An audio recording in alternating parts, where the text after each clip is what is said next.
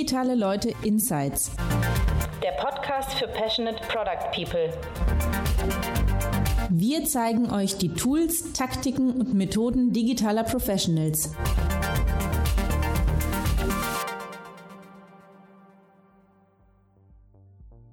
Hi zusammen und willkommen zu einer weiteren Episode des Digitale Leute Podcasts mit mir, Tim Herbig, als eurem Host für den Product Management Track. Ich freue mich heute sehr, einen meiner liebsten Produktmanagement-Menschen, Personen der ganzen Branche zu Gast zu haben, nämlich Petra Wille. Petra war in der Vergangenheit unter anderem äh, schon Produktberaterin bei großen Firmen wie SAP, war bei Xing Produktmanagerin, Managing Director bei Tolingo und ist seit einigen Jahren eine der profiliertesten und mit Sicherheit auch besten äh, Product Management Coaches und Consultants, die man in der Branche so auftreiben kann. Umso schöner, dass sie bei mir im Podcast war. Wir haben über viele Dinge gesprochen, über Petras Werdegang, über die Herausforderungen mit Firmen, ihr Ego auszutreiben, wenn es um Produktmanagement geht und vor allem auch über die Unterschiede, wenn es darum geht, einzelne Produktmanager zu coachen versus Head of Product zu coachen, was auch etwas ist, was Petra häufig und gut macht. Von daher viel Spaß mit der Episode. Wir hören uns am Ende nochmal für ein kurzes Outro. Für die Leute, die dich noch nicht so gut kennen wie ich oder so lange zumindest wie ich, äh, erzähl doch mal den Zuhörern ein bisschen, wie du zu der Person geworden bist, die du heute bist. Ähm, ah, das ist eine lange Geschichte. Äh, haben Zeit. Es möglichst kurz zu machen. Ähm, ich habe Informationstechnik studiert, äh, viel programmiert im Studium und dann hinterher auch ähm, in der Programmierung angefangen. Habe zwei Jahre damit irgendwie auch mein Geld verdient erstmal ähm, und währenddessen irgendwie gemerkt, dass ich ganz gut im mit Kunden quatschen bin und äh, so Projektleitungssachen waren irgendwie immer meins und auf Deadlines achten war immer meins irgendwie oder gucken, dass irgendwie der Laden läuft und Entscheidungen getroffen werden. Ähm, und dann wurde ich auch von den Kollegen so ein bisschen gepusht von wegen, ey, mach das doch mehr, weil irgendwie mochten die das auch, wenn ich das mache. Ich hatte irgendwie, glaube ich, ein Händchen für. Ähm, und dann habe ich äh, bei Hubert Burda Media damals in Offenburg gearbeitet und gedacht, ja komm, ich versuche das einfach mal. Damals hieß es noch Projektleitung und habe das dann da nochmal weitere zwei, zweieinhalb Jahre gemacht. Die haben mich auch zum ersten Mal nach Hamburg auf ein Projekt entsandt, ähm, zur Verlagsgruppe Milchstraße. Mhm. Die haben damals die TV-Spielfilm gemacht, haben ein größeres Projekt gemacht, das nie was wurde. Das war meine Lektion, im, wenn man neun Monate ein Konzept schreibt und nicht so richtig über die Tech-Feasibility nachdenkt, dann wird es vielleicht auch nichts, ähm, außer dass man viel Geld ausgegeben hat. Ähm, ähm, wir haben dann so kleinere Sachen davon nutzen können, aber im Großen und Ganzen kam es dann eigentlich nie wirklich dazu, dass das ähm, Produkt, sage ich mal, das wir uns damals ausgedacht haben, ähm, das Licht der Welt erblickt hat. Aber ich habe Hamburg gesehen und mich in Hamburg verliebt. Das war dann für den weiteren Verlauf ganz hilfreich. Ähm, ich dachte danach, ich muss mal zu einer großen Firma und äh, habe mich bei SAP beworben. Die haben mich netterweise auch genommen. Ähm, da war ich dann äh, zwei, zweieinhalb Jahre in der technischen Beratung. Da habe ich wieder programmiert. Das war so eine Mischung aus, ich fahre zum Kunden, frage die, wo drückt der Schuh. Dann machen wir entweder ein bisschen Konzeption oder ein bisschen, ja, es war ganz viel so Anforderungserhebung, so ein bisschen klassisch, irgendwie, mhm. weil es auch ganz viel klassische Firmen waren. Automobilhersteller, ähm, es war ganz viel so, ja, weiß ich nicht Werkzeughersteller, Maschinenbauer, diese ganze Branche. Ähm, und bei SAP habe ich auch die ersten agilen Projekte gemacht, da bin ich zum ersten Mal so ein bisschen damit in Kontakt gekommen. Wir haben dann, das mein erstes agiles Projekt war eins mit einem verteilten Team in sechs Ländern. Das war irgendwie gleich Level 2 und äh, hat auch nur mittelgut funktioniert, aber da habe ich wiederum viel gelernt über ähm, Stand-ups in fünf Zeitzonen ja. und so. Das war irgendwie ganz interessant. Ähm, habe aber da natürlich auch die Wasserfallprojekte des Todes nochmal gesehen. Ähm, SAP bei der Bundeswehr. Das sind Oha. einfach Wasserfallprojekte in einem größeren Umfang. Ähm, aber alles irgendwie auch ganz spannend. Ich war nur leider nie da, wo meine Möbel gewohnt haben, ähm, sondern irgendwie kam ich Freitagnacht um 23 Uhr nach Hause und Sonntag um 15 Uhr musste ich wieder los. Und ich habe zwar meinen Wohnsitz die Zeit in Heidelberg gehabt, aber eigentlich war ich in Heidelberg nie. Ist für mich wie eine Touristenstadt, mhm. ähm, weil ich so viel im ICE gewohnt habe, könnte man sagen. Ähm, und einfach zu den Kunden ähm, vor Ort gefahren bin. Ich habe ein Produkt beraten bei SAP, das eher so ein kleines Nischenprodukt ist. Da ging es um Knowledge Management und ähm, wie die Leute quasi ihr Wissen dann beim Kunden im SAP-System austauschen, weil so ein bisschen Wiki Light, ja. Wiki 1.0 irgendwie so. Und ähm, das war oft so hier zwei Tage, da zwei Tage, ein Tag Berlin, zwei Tage Dortmund, zwei Tage München. Also es war ein bisschen Vagabundenleben, sage ich mal. Mhm. Und ähm, was mich sehr gestört hat damals war, dass ich eigentlich bei jedem Kunden den gleichen Knopf von rechts oben nach äh, links unten ähm, programmiert habe dann am Ende des Tages und ich dachte mir, warum geht es nicht schneller im Standard und warum dauert es dann immer drei Jahre, bis äh, das wirklich so ausgeliefert wird, dass es auch irgendwie für alle Kunden gefixt ist. Das hat mich geärgert. Ich wollte näher ans Produkt und wieder näher an die Entwicklung und irgendwie solche Dinge auch einfach, also mir hat der Schmerz des Kunden hat mir einfach auch sehr weh getan. Ja. Ähm, genau, und deswegen habe ich, und, und Hamburg, in Hamburg hatte ich mich verliebt, deswegen habe ich mir dann irgendwann gedacht, ich brauche einen Job in Hamburg, ich möchte da hinziehen und habe dann was ähm, bei Xing gefunden. Damals irgendwie so ein kleines 80 Mann- und Frau-Startup. ähm, die, ich glaube, es war eine der ersten Produktmanagerstellen. Also als ich kam, gab es schon ein oder zwei Produktmanager, aber die haben den Titel auch irgendwie gerade so eingeführt. Ähm, vorher hießen die da halt auch Projektleiter oder Konzepter oder mhm. so. Und darauf habe ich mich dann beworben, weil einfach in der Stellenanzeige klang der Job ungefähr so nach dem, was ich eh schon gemacht habe und was ich eh gut konnte. Mit Produktmanagement konnte ich als Begriff nichts anfangen, aber warum nicht, dachte ich. Und das hat auch funktioniert. Ähm, da war ich dann länger bei, äh, bei Xing, also jetzt auch nicht mega lang, aber so viereinhalb Jahre. Ja, und bei Xing habe ich so alle möglichen Produkte eigentlich betreut im HR-Umfeld, könnte man sagen. Also ähm, ich habe mir mit die Company Profiles ausgedacht mhm. und habe dann viel das Jobboard betreut und habe überlegt, wie suchen Leute überhaupt äh, einen Job und wie wollen Unternehmen eigentlich überhaupt Leute heiren. Ähm, das war so ein bisschen das äh, Feld, in dem ich mich da äh, betätigt habe. Und bei Xing hatte ich halt auch das Glück, ähm, von dem Besten zu lernen, sage ich irgendwie mal. Also Martin Kagan war da ähm, früh unser Trainer und dann auch über ein bestimmt einen längeren Zeitraum. Ich habe es neulich mit Martin nachverfolgt. Es waren halt irgendwie äh, dreieinhalb Jahre, die er da so als ähm, Coach auch quasi mit uns gearbeitet hat. Davon habe ich dann irgendwie so zwei mitgenommen oder ja, so. Krass. Das war natürlich schon sehr cool. Auf jeden Fall. Und was für mich auch wahnsinnig ähm, hilfreich war, ich habe mit Jason Goldberg auch gearbeitet. Der hat irgendwann an Fab.com gegründet, ja. ist jetzt auch wieder zurück in Berlin und macht in ähm, Blockchain-Themen. Und ähm, von dem habe ich so krass gelernt, wie wichtig es ist, sich wahnsinnig und radikal zu fokussieren und Dinge zu priorisieren. Das war einfach was, was er so gut konnte und ähm, das einfach auch so krass gezeigt hat als Führungskraft und als Manager. Man konnte einfach sich das so ganz gut abschauen. Ähm, und ja, ich, also ich persönlich eh und ich glaube, Deutsche ohnehin versuchen ja immer eher so freundlich zu sein und niemand auf die Zehenspitzen zu latschen und so. Und er war einfach wirklich so ganz klar in diesem, nee, wenn wir hier nicht wirklich sagen, das ist die Top 1 Priorität, dann kriegen wir hier gar nichts fertig. Mhm. Ähm, und das hat er halt bis ins kleinste Detail mit allem, der hat das so durchgezogen. Ähm, und man konnte bei ihm dann einfach auch sehen, was es bringt. Also das, ähm, war, es finde ich immer noch so, dieses Leading by Example ist nach wie vor halt einfach was, was mich sehr fasziniert. Ja. Ähm, denn wenn alle sehen, wie gut es denn läuft, äh, wenn man eine neue Herangehensweise hat, dann ja, es ist auch einfach, das irgendwie durchzusetzen, zu behalten und zu kopieren für andere. Ja.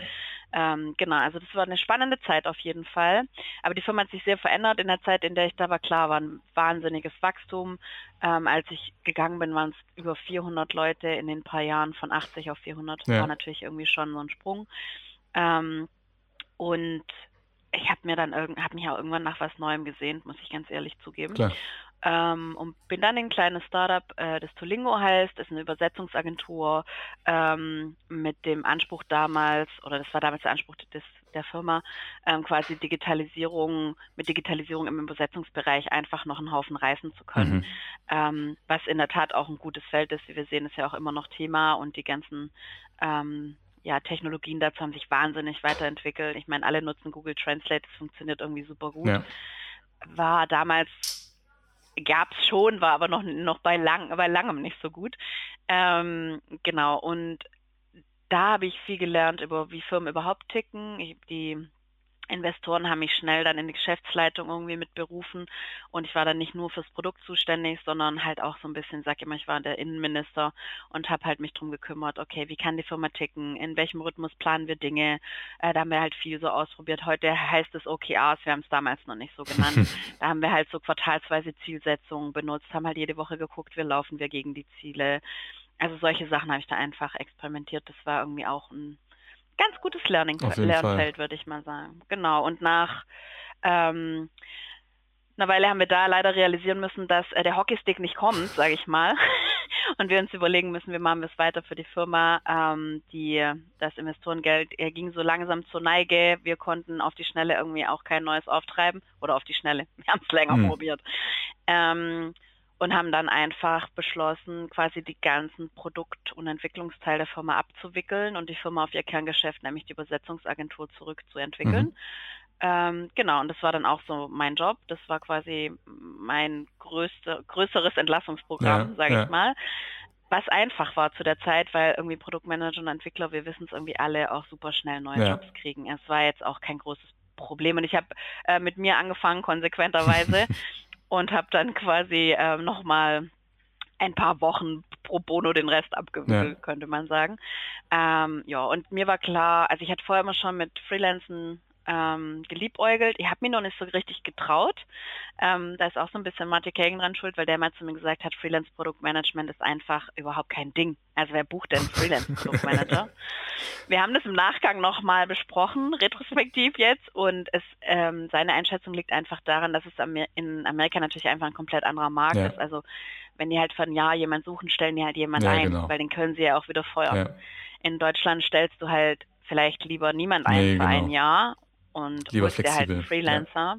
Genau, dass natürlich keiner für sechs Wochen einen Freelance-Produktmanager holt auf die Schnelle. Es ist ja ähm, hier auch so. Es macht auch keinen Sinn. Ich sage immer auch, ich brauche dann, ich mache das ja jetzt nicht mehr ja. so direkt in der Produktentwicklung arbeiten, aber als ich es am Anfang noch gemacht habe, in der Regel braucht man trotzdem auch drei Monate, ja. bis man im Kopf von den Kunden ist und von der Firma und wie die ticken. Ist doch was, was bewirken kannst tatsächlich mit Sachen. Genau. Also ich sage immer, first educated decision made. Ja. Und das dauert in der Schöne, Regel ein. Also ich kann vorher auch, ja, ne? Ich kann vorher auch Entscheidungen treffen, aber die sind halt nicht so richtig fundiert und äh, ja, auch ich brauche einfach eine Weile, bis ich dann wirklich fundierte Entscheidungen treffen ja. kann. Ähm, genau deswegen ja, habe ich aber trotzdem dann den Mut gefasst und das irgendwie angefangen. Das hat auch ganz gut funktioniert. Also am Anfang habe ich ganz viel einfach Interims, so Elternzeitvertretungen und solche Dinge gemacht, wirklich an Produkten gearbeitet, habe für Xing auch nochmal einen größeren Auftrag übernommen und zwei neue Produktentwicklungen gemacht, wo ich auch dann die ganzen Teams mit aufgebaut habe, das Hiring, Recruiting gemacht, ähm, bis die Schreibtische da reingeschleppt und so. Also das war wirklich nochmal so ein bisschen Startup-Feeling ähm, und Xing hat es bezahlt quasi. Das war irgendwie auch ähm, auch nochmal ganz spannend. Ja, und dann habe ich mir jetzt so langsam mit letzten Jahre entwickelt zu eigentlich nur noch Coaching und Consulting und äh, mache im Moment wirklich ganz viel Entwicklung von Produktmanagern. Also wie entwickelt man die zu starken Produktmanagern hin? Was müssen die wissen an Skills? Welche Kompetenzen müssen die mitbringen? Ähm, wie zeigt man ihnen die Blindspots auf? Und wo sie einfach noch besser werden können. Das habe ich jetzt ganz viel gemacht. Und ich würde sagen, so im letzten Jahr hat sich das nochmal auf so eine Metaebene gehoben, weil neuerdings helfe ich jetzt Head of Product ja. besser darin zu werden, genau das mit ihren Produktmanagern zu machen. Ja.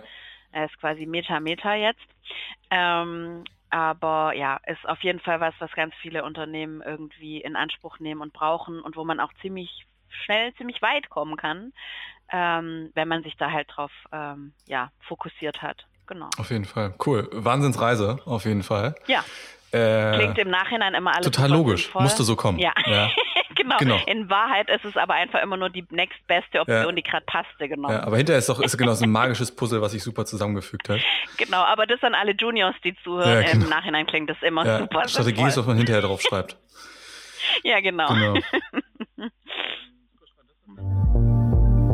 Wir laden euch herzlich zum Digitale Leute Summit 2019 ein, der zweiten Ausgabe unserer Konferenz für digitale Produktentwicklung. Unter dem Motto Build Better Digital Products heißen wir am 27. und 28. November über 1000 Passionate Product People zu Workshops, Fireside Chats, Talks und Panels im Kölner Palladium willkommen. Über 30 internationale Top-Experten aus Tech, Design und Product geben uns einen Einblick in ihre Best Practices. Zugesagt haben bereits Speaker von Google, Amazon, Bubble, Headspace, Envision App und SAP. Tickets gibt es ab sofort auf digitale-leute.de slash summit für 249 bis 599 Euro. Wir freuen uns auf euch.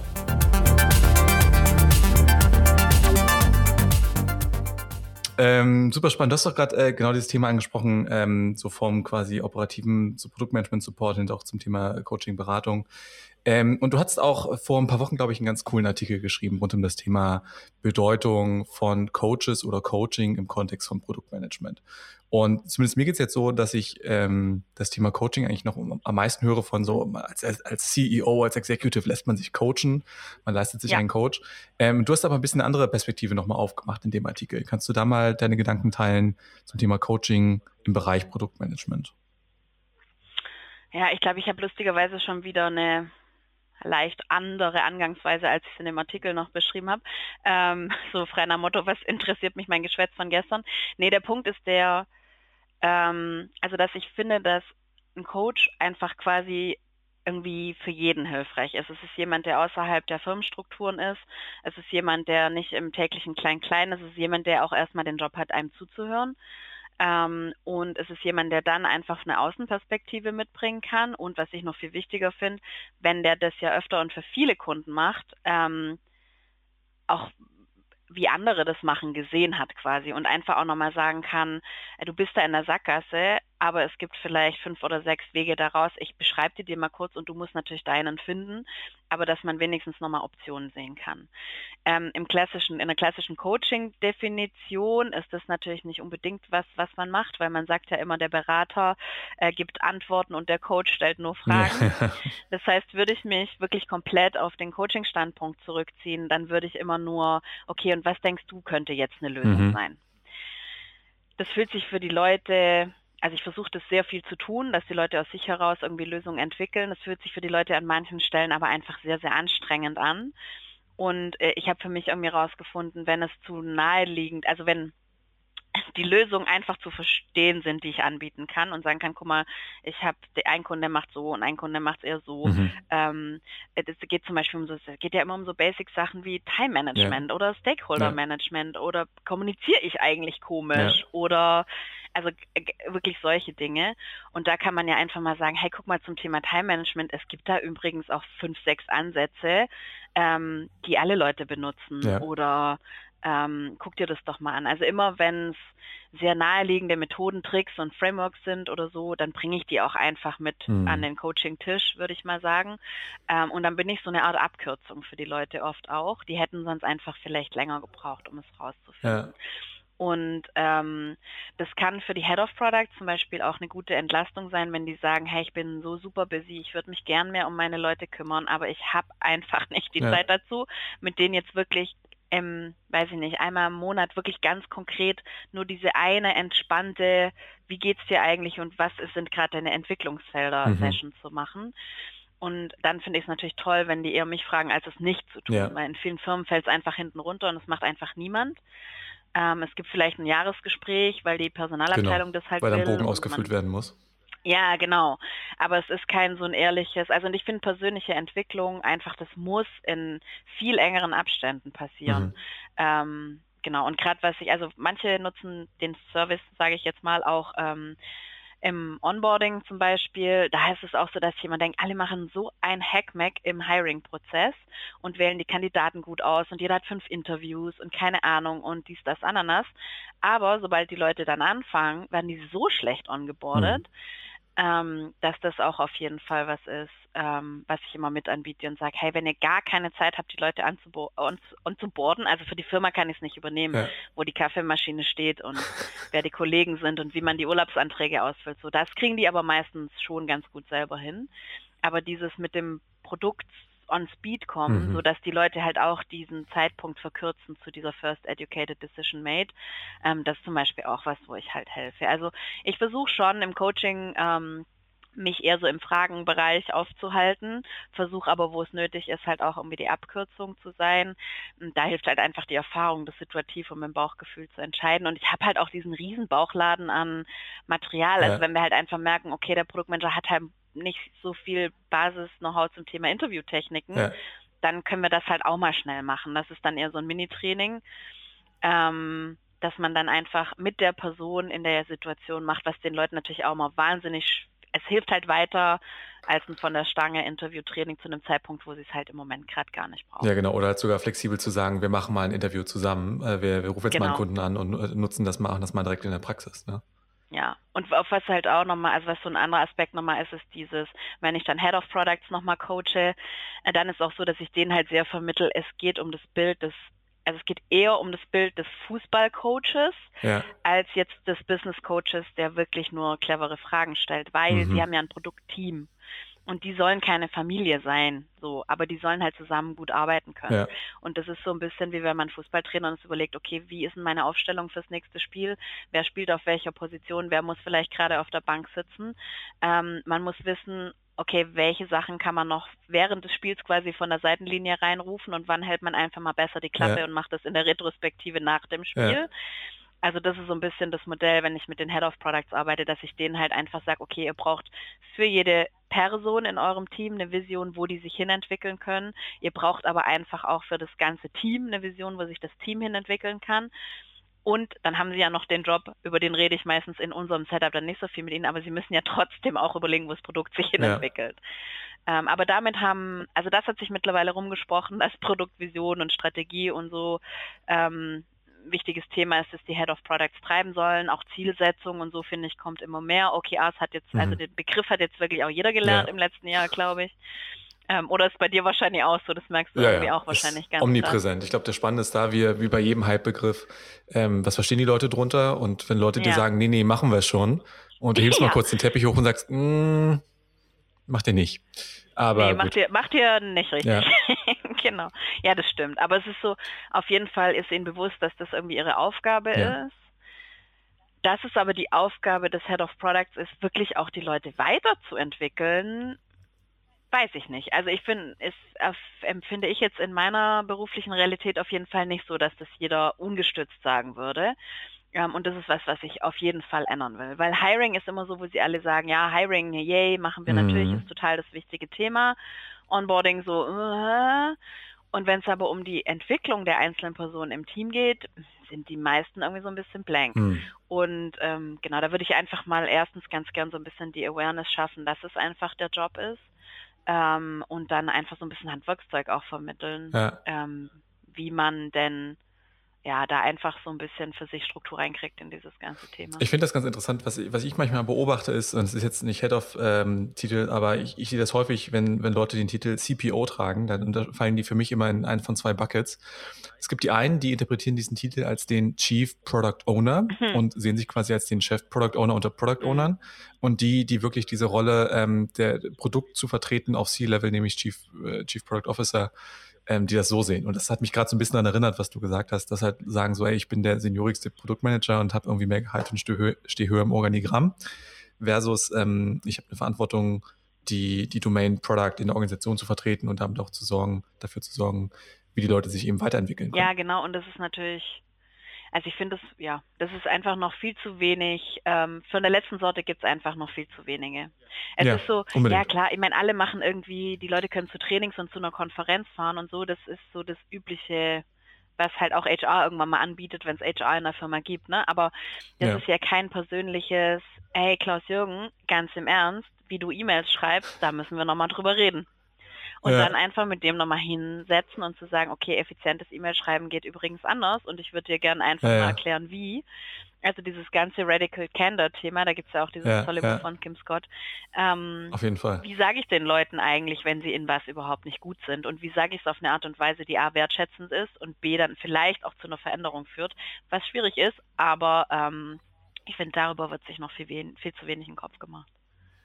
Total. Jetzt, jetzt hast du ja gesagt, quasi die, die beiden Coaching-Buckets für dich, einmal sowohl die, den, wie sagt man, den Individual Contributor ähm, zu coachen und ähm, die, die Head of Products. Ähm, jetzt würde ich jetzt mal entnehmen, wie du es gesagt hast, dass die, die Produktmanager, das wird sich viel auf Hard Skills ja auch Ja. beziehen, wie du schon sagst, Genau, Interviewtechniken, das ist viel Methoden. Backlog Coaching. strukturieren, priorisieren, etc. Ja, es ist auch viel, wie komme ich bei mit meinem Team klar und so, ne?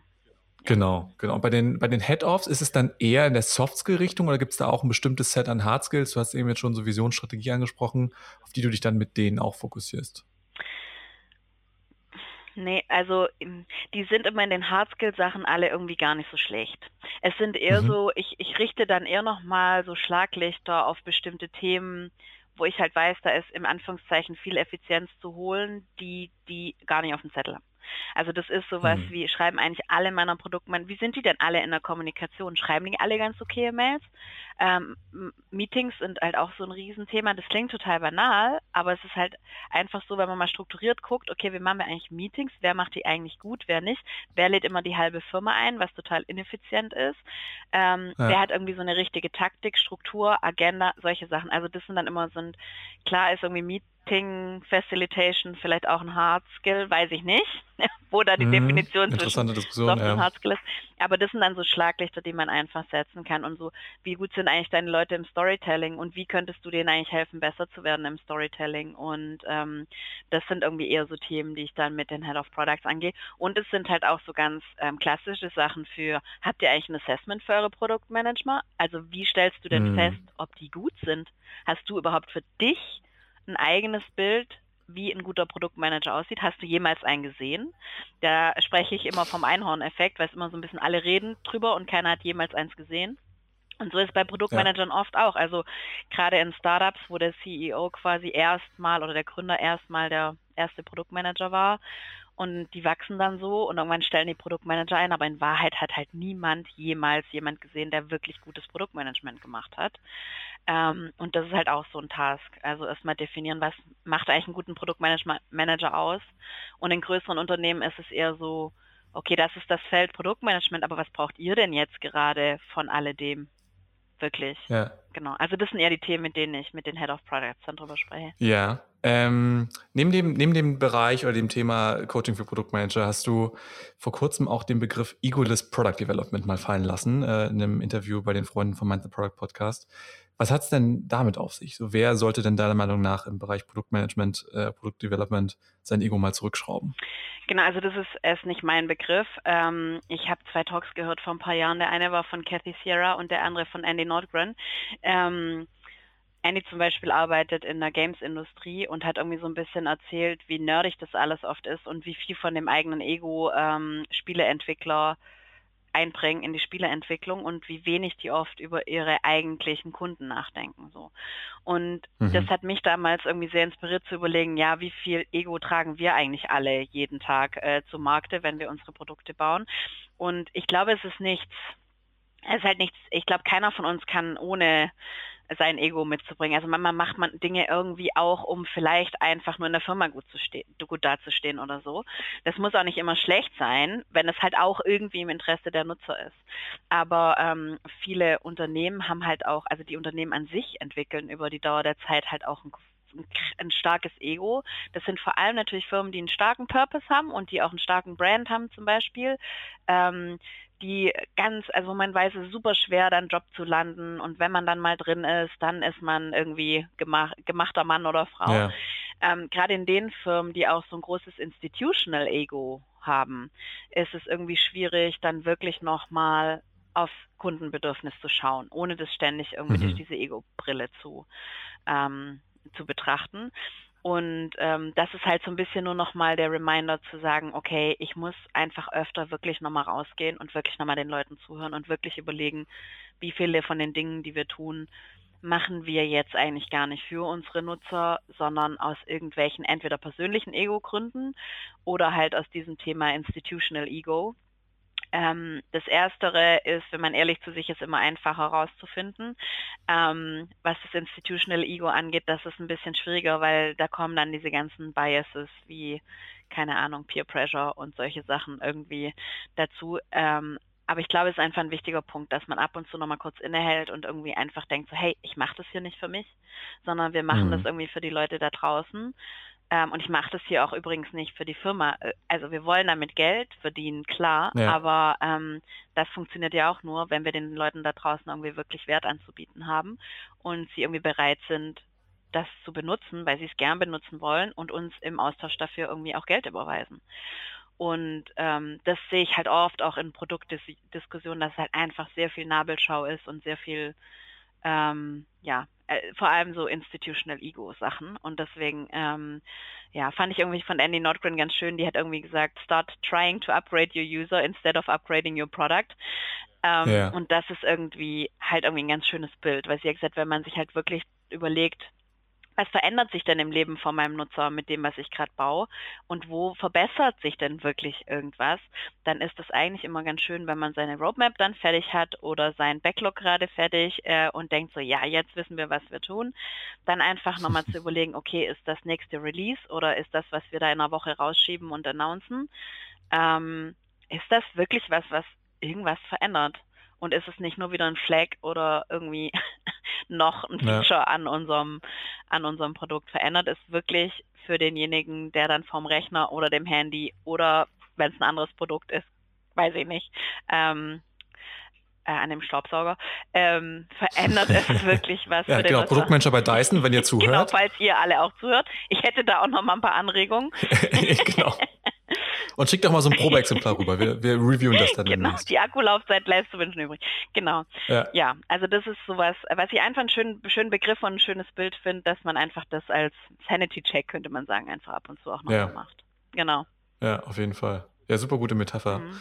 Also selbst, selbst Firmen, die sich halt über Zeit durch Nutzerzentrierung, wie du sagst, dieses Institutional Ego aufgebaut haben, dass die sich nochmal regelmäßig äh, selbst hinterfragen und nicht nur sagen, weil der, der initiale Product Market Fit ist eben nicht nur die Validierung für alle Entscheidungen, die du nach vorne raus für deine Features Ja, genau. Und wenn du halt, wenn du dir auch ständig einen Kopf drüber machst, was die Nutzer eigentlich über dich denken als Firma oder so, das ist zum Beispiel auch ein totale, total bescheuerter Angang. Das interessiert die alles. Also dich, du als Firma interessierst die doch überhaupt nicht, solange dein ja. Produkt tut.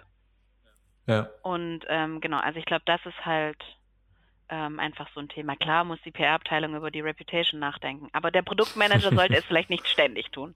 Vielleicht nicht genau. ständig, genau. ne? Und trotzdem finde ich es ganz interessanten Gedanken von ähm, auch das qualitative Feedback, weil ich finde gerade dieses so, wie nützlich ist dieses Feature äh, und, und macht das einen Unterschied für den Nutzer, ist ja wirklich was, was du in der, in der, von der Authentizität her wirklich primär über qualitativen Austausch herkriegst ja. und dich nicht nur halt auf deine Analytics nee. äh, schaust und deine Page-Views ja.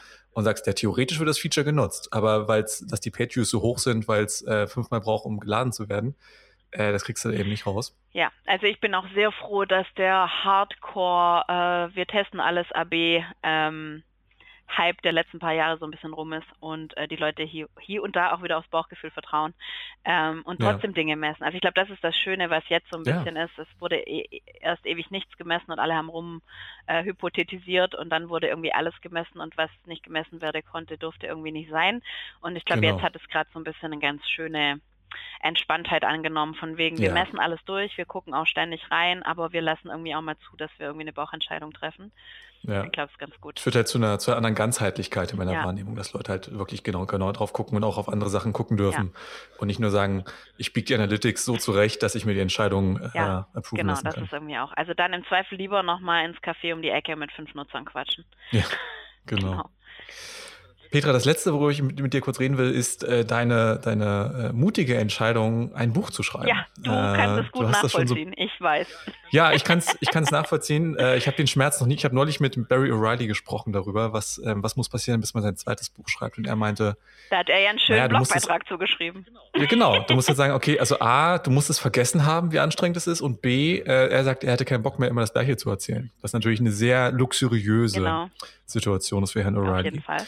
Ähm, aber was hat dich denn dazu bewogen, erstmal dein erstes Buch zu schreiben? Oh, eigentlich ist es seit Jahren fällig. Ich will eigentlich seit Jahren ein Buch schreiben, nicht weil ich so Bock habe, mich monatelang einzuschließen und was zu schreiben, sondern weil ich einfach weiß, dass es ähm, zum Berater, Trainer und Consultant sein dazugehört.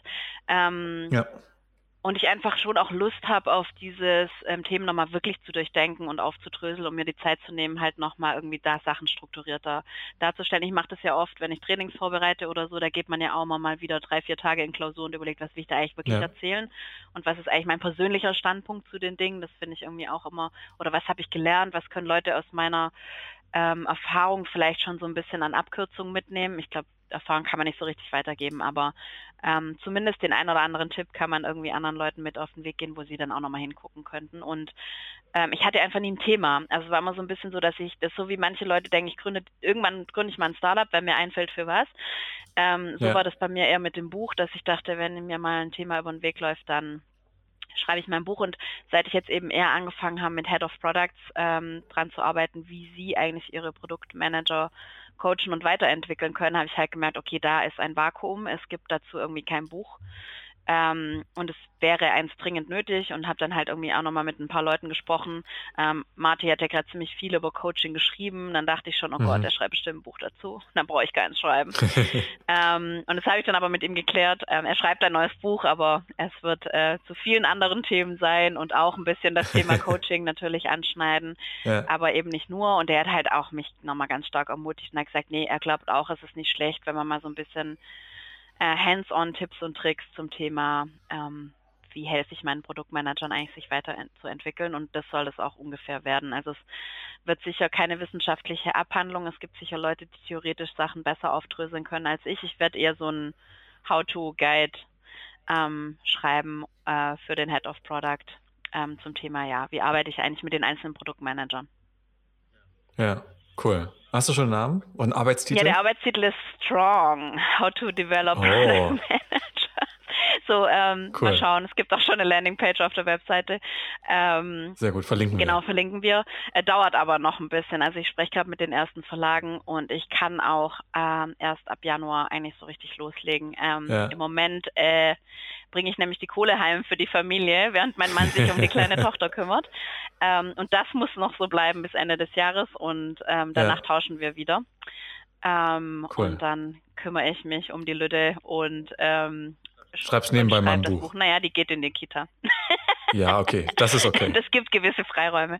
Deswegen, das ist realistisch. Genau, ja. so sieht es nämlich aus. Also richtig losgelegt wird erst im Januar und dann dauert es, bis man so ein Buch geschrieben hat. Ich glaube also nicht, dass Vermutlich. wir es vor 2021 in Händen halten werden. Genau. Aber. Das jetzt aber, das hast du den Teaser ganz schön groß aufgespannt. ja, ich weiß. Aber gut. Aber dafür wird es dann bestimmt ein Spitzenbuch. Dafür wird es dann Wahnsinn. Dafür wird es dann wochenlang Bestseller Nummer 1 ja, sein. Bestimmt. Ja, nee, ja, es ist sehr nischig. Kommt auf die Kategorie. Ja, es ist halt sehr nischig. Ne? Head of Products gibt es auf diesem Planeten. Die, die, die Zielgruppe ist endlich. Aber ja, ähm, ja ich glaube, ich schreibe es trotzdem für diese Zielgruppe, weil für, für Produktmanager und so wird genug geschrieben. Sehr gut. Cool. Wir freuen uns auf das Buch. Äh, Petra, wenn mehr, wenn Leute mehr von dir hören wollen, deinen schlauen Gedanken folgen und äh, zuhören wollen, wo können sie das am besten tun? Oh Gott, ich schreibe auf produktbezogen.de in Deutsch immer mal wieder. Äh, ich schreibe auf Mind the Product in Englisch immer mal wieder. Ähm, genau, und ansonsten, äh, ich glaube, auf Twitter zu folgen, ähm, Lumista, L-O-O-M-I-S-T-A, wäre das Twitter-Handle. Und da kriegt man eigentlich am meisten mit, was ich tue. Das ist der Kanal, ich glaube, auf dem ich irgendwie am meisten broadcaste. Sehr cool. Es Super. Petra, vielen Dank. Gespräch. Das kann ich nur zurückgeben, immer wieder gerne und äh, hab noch einen schönen Tag.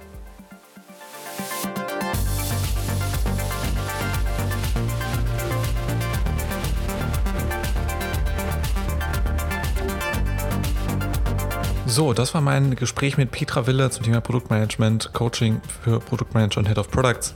Äh, ich glaube, da waren einige coole Insights dabei, die ihr mitnehmen könnt für eure Arbeit als Produktmanager, wenn es darum geht, euch einen Coach zu suchen, für eure Produktorganisation, für euch als Head of Product oder für eure Produktmanager, eure Product Teams. Hat mir super viel Spaß gemacht. Äh, Petra ist einfach nicht nur professionell, sondern auch persönlich äh, eine super coole Person immer wieder schön mit ihr zu quatschen. Ansonsten freue ich mich wie immer über Feedback von euch zur Episode, entweder per Mail an die digitalen Leute oder in Form einer ernst gemeinten Bewertungen auf iTunes oder Spotify, wo, wo auch immer ihr diesen Podcast hört. Und falls ihr Bock habt, euch persönlich zu den Themen aus dem Podcast auszutauschen über Produktmanagement im Generellen, freue ich mich auch, euch zu sehen auf dem Digitale Leute Summit im November in Köln. Äh, ich gebe da einen Workshop am Vortag und halt auch einen Vortrag und freue mich, so viele von euch, die vor den Geräten, vor den Empfangsgeräten den Podcast lauschen, persönlich kennenzulernen und Gedanken auszutauschen. Also bis zur nächsten Episode.